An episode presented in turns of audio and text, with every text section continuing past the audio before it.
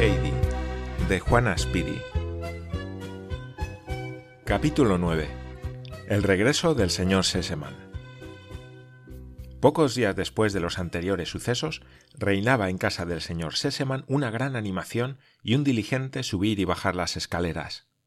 El dueño de la casa acababa de regresar de su viaje y de su carruaje abarrotado, Sebastián y Tinet sacaban un paquete tras otro, pues el señor Sesemann solía traer de sus viajes innumerables objetos y bonitos regalos. Nada más apearse del coche, se había dirigido primero a la habitación de su hija para saludarla.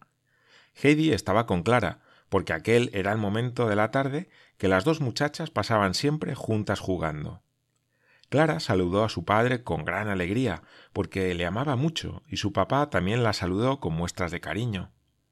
Luego ofreció la mano a Heidi, que se había retirado a un rincón sin hacer ruido, y dijo Con que tú eres la pequeña Suiza, ¿eh? Ven aquí, dame la mano. Muy bien. Ahora dime, ¿tú y Clara sois buenas amigas?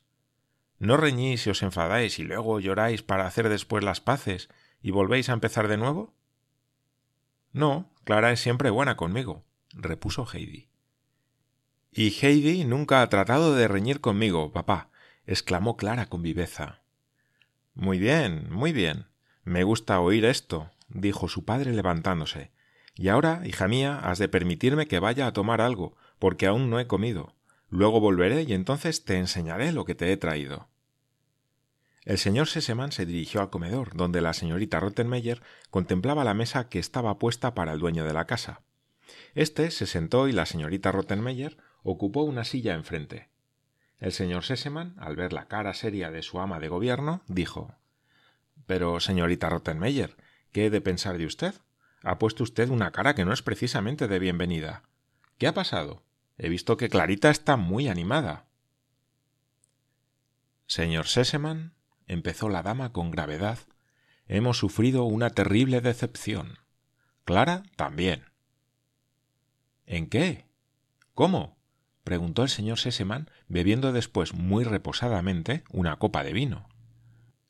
Habíamos decidido, como usted sabe, señor Sesemann, buscar para Clara una compañera, y como sé muy bien cuánto le interesa a usted que a su querida hija la rodee solo lo bueno y lo elevado, yo había pensado en una niña de Suiza, porque esperaba ver a uno de aquellos seres de los que tanto he leído y que, nacidos en el puro ambiente de la montaña, atraviesan la vida, por así decirlo, sin pisar la tierra. A mí me parece, observó el dueño de la casa, que las niñas de Suiza pisan también tierra firme para adelantar en la vida, porque de otro modo Dios les hubiese dado alas y no pies. Oh, señor Sesemann, usted ya me entiende lo que quiero decir, siguió la dama. Yo me refería a los seres que viven en las puras regiones de las montañas y pasan por nuestro lado como un hálito ideal. ¿Y qué quiere usted, querida señorita, que haga mi hija con ese hálito ideal? Señor Sesemann, yo hablo en serio. La cosa es más grave de lo que usted cree he sufrido una verdadera decepción, una decepción muy grande. Pero ¿dónde está la gravedad? ¿Dónde está lo terrible del caso? A mí no me ha parecido mal la niña, observó tranquilamente el señor Sesemann. Si supiera usted solamente, señor Sesemann, qué personas y qué animales ha traído esa niña a su casa, el señor profesor podrá hablarle de eso. ¿Cómo? ¿Animales? ¿Cómo he de entenderlo, señorita Rottenmeier? Sí, precisamente nadie lo entiende. Todo el comportamiento de esa criatura no se comprende si no es mirándolo desde el único punto de vista posible, tomándolo como muestras de locura. Hasta aquel instante el señor Sesemann no había dado importancia a la cosa. Si se trataba efectivamente de que la niña no estaba bien de la cabeza, las consecuencias podrían ser fatales para su hija. El señor Sesemann optó de momento por fijarse bien en la expresión de la señorita Rottenmeier por si pudiera ser que ella misma no estuviese en sus cabales. En aquel momento abrióse la puerta y Sebastián avisó la llegada del señor profesor. Ah, muy bien. Aquí viene nuestro querido señor profesor. Él nos dará la explicación, exclamó el señor Seseman al verlo entrar. Venga, siéntese a mi lado, dijo y le tendió la mano. El señor profesor tomará una taza de café conmigo, señorita Rottenmeier. Siéntese, señor profesor, siéntese y nada de cumplimientos. Y ahora dígame, señor profesor, ¿qué pasa con la niña que ha venido a esta casa como compañera de mi hija y a la que usted da lección? ¿Y qué es eso de los animales que ha introducido en esta casa y qué tal está de entendimiento? El señor profesor expresó primero su alegría por el feliz regreso del señor Seseman, causa y motivo de su visita, así como el de darle la bienvenida. Pero el señor Seseman le rogó por segunda vez que le diera la anhelada explicación, por lo que el señor profesor empezó a decir Si he de dar mi humilde opinión acerca de la personalidad de esa niña, haré constar ante todo que si por un lado se advierte en ella cierta carencia de desarrollo espiritual, causada por una educación en mayor o menor grado descuidada, o mejor dicho, por una instrucción retrasada excesivamente y el aislamiento propio de la vida en los Alpes, aunque no se puede censurar completa y totalmente este género de vida, sino que, por el contrario, presenta sus ventajas, pues la permanencia en las regiones alpinas, siempre dentro de los límites de lo conveniente, ejerce sin ningún género de duda una excelente y saludable influencia. Mi querido señor profesor, le interrumpió el señor Seseman, usted se toma mucha molestia para explicármelo con claridad. Mas dígame solo, ¿le han asustado también a usted con no sé qué animales? ¿Qué le parece esa niña como compañera de mi hija? No quisiera en modo alguno perjudicar a esa niña, prosiguió el profesor, pues si por un lado puede decirse que carece de cierta experiencia de la sociedad, lo que se explica por el género de vida más o menos salvaje que llevaba antes de trasladarse a Frankfurt, traslado que podrá ejercer siempre cierta influencia sobre el desarrollo de esa criatura, la cual es, por decirlo así, enteramente o cuando menos particularmente inculta, por otro lado, está dotada de talentos incuestionables que dirigidos por una mano diestra. Perdóneme un momento, señor profesor. Yo. yo he de ver ahora mismo a mi hija. Se me olvidaba una cosa. Y dicho esto, el señor Seseman salió de la habitación. En el cuarto de estudio sentóse al lado de su hija. Heidi se había levantado, y el padre de Clara se volvió hacia ella y le dijo Oye, pequeña, ve a buscarme enseguida. Espérate, ve a buscarme. El señor Seseman no daba con aquello que le hacía inmediatamente falta. Em, eso es, ve a buscarme un vaso de agua. ¿Agua fresca?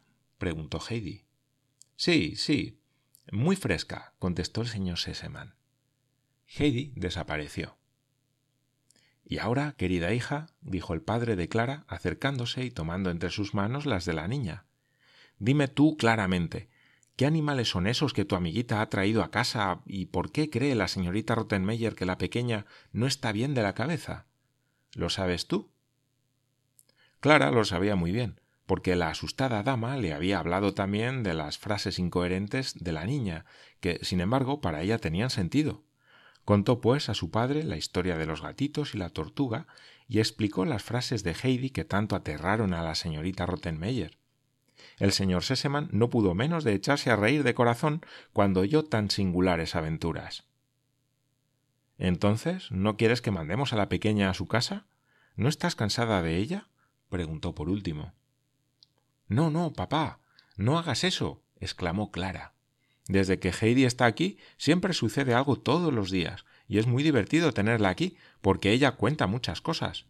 Antes era muy diferente, porque no pasaba nunca nada.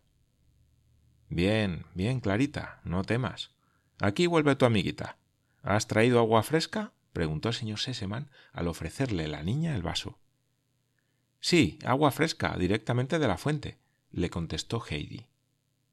¿Es que has ido tú a la fuente, Heidi? Preguntó Clara. Sí, por cierto. El agua es fresca, mas he tenido que ir muy lejos, porque en la primera fuente había mucha gente. Entonces bajé toda la calle, pero en la otra fuente también había gente. Y entonces me dirigí a otra calle, y en la fuente que hay en ella tomé el agua. Allí vi a un señor de cabello blanco que manda sus saludos al señor Seseman. Buena expedición has hecho, dijo riendo el señor Seseman. ¿Y quién es el señor que manda saludos? Pasó por la fuente y se detuvo diciéndome Puesto que tienes un vaso, dame de beber. ¿A quién llevas el agua? Y yo le dije Al señor Seseman. Entonces él se rió mucho y dijo que le saludara a usted, añadiendo después que le deseaba que el agua le hiciera buen provecho. Ah, sí. ¿Quién será que también me quiere? Dime, ¿cómo era ese señor? preguntó el señor Seseman. Reía amablemente y llevaba una gran cadena de oro de la que cuelga una cosa de oro que tiene una gran pieza roja y en el puño de su bastón hay una cabeza de caballo. Es el señor doctor. exclamaron padre e hija al unísono. El señor Seseman se rió para sus adentros pensando en su amigo y en los comentarios que haría sobre el modo de proveerse de agua en su casa.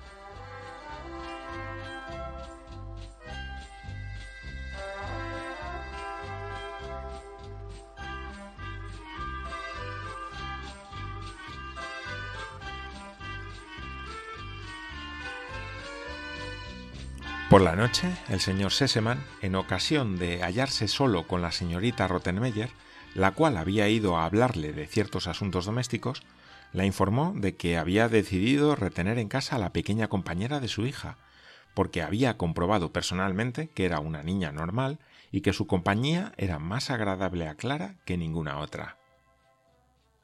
Deseo, pues, añadió acentuando las palabras, que esa niña sea tratada siempre con cariño y que sus originalidades no sean tomadas en consideración como crímenes.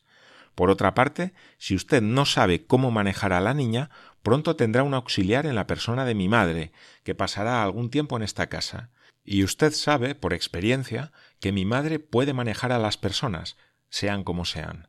¿No es verdad, señorita Rottenmeier? Sin duda alguna, señor Sesemann, respondió la dama pero no parecía muy encantada con la ayuda que le anunciaban. El señor Seseman solo disponía de pocos días para permanecer al lado de su hija. Al cabo de dos semanas volvió a partir para París, donde le llamaban sus negocios. Consoló a su hija sobre esta nueva ausencia, anunciándole la próxima llegada de la abuelita. En efecto, Apenas había salido de Frankfurt, recibióse una carta de la señora Sesemann anunciando que iba a ponerse en camino, saliendo de Holstein, donde tenía ella sus propiedades, y que debían mandar el coche a la estación al día siguiente al de la llegada de la carta. A Clarita le alegró mucho aquella noticia, y enseguida se puso a contar a su pequeña compañera tantas cosas acerca de la señor Sesemann que desde aquella misma tarde Heidi comenzó a hablar también de la llegada de la abuelita. La señorita Rottenmeier, que la oyó, le echó una mirada de desaprobación, mas Heidi no hizo caso, porque había advertido que ella era para la dama un caso de enfado permanente. Más tarde, cuando iba a acostarse, la señorita Rottenmeier la hizo entrar en su habitación y le dijo que ella no había de llamar jamás abuelita a la señora Sesemann, sino únicamente respetable señora, porque así le correspondía.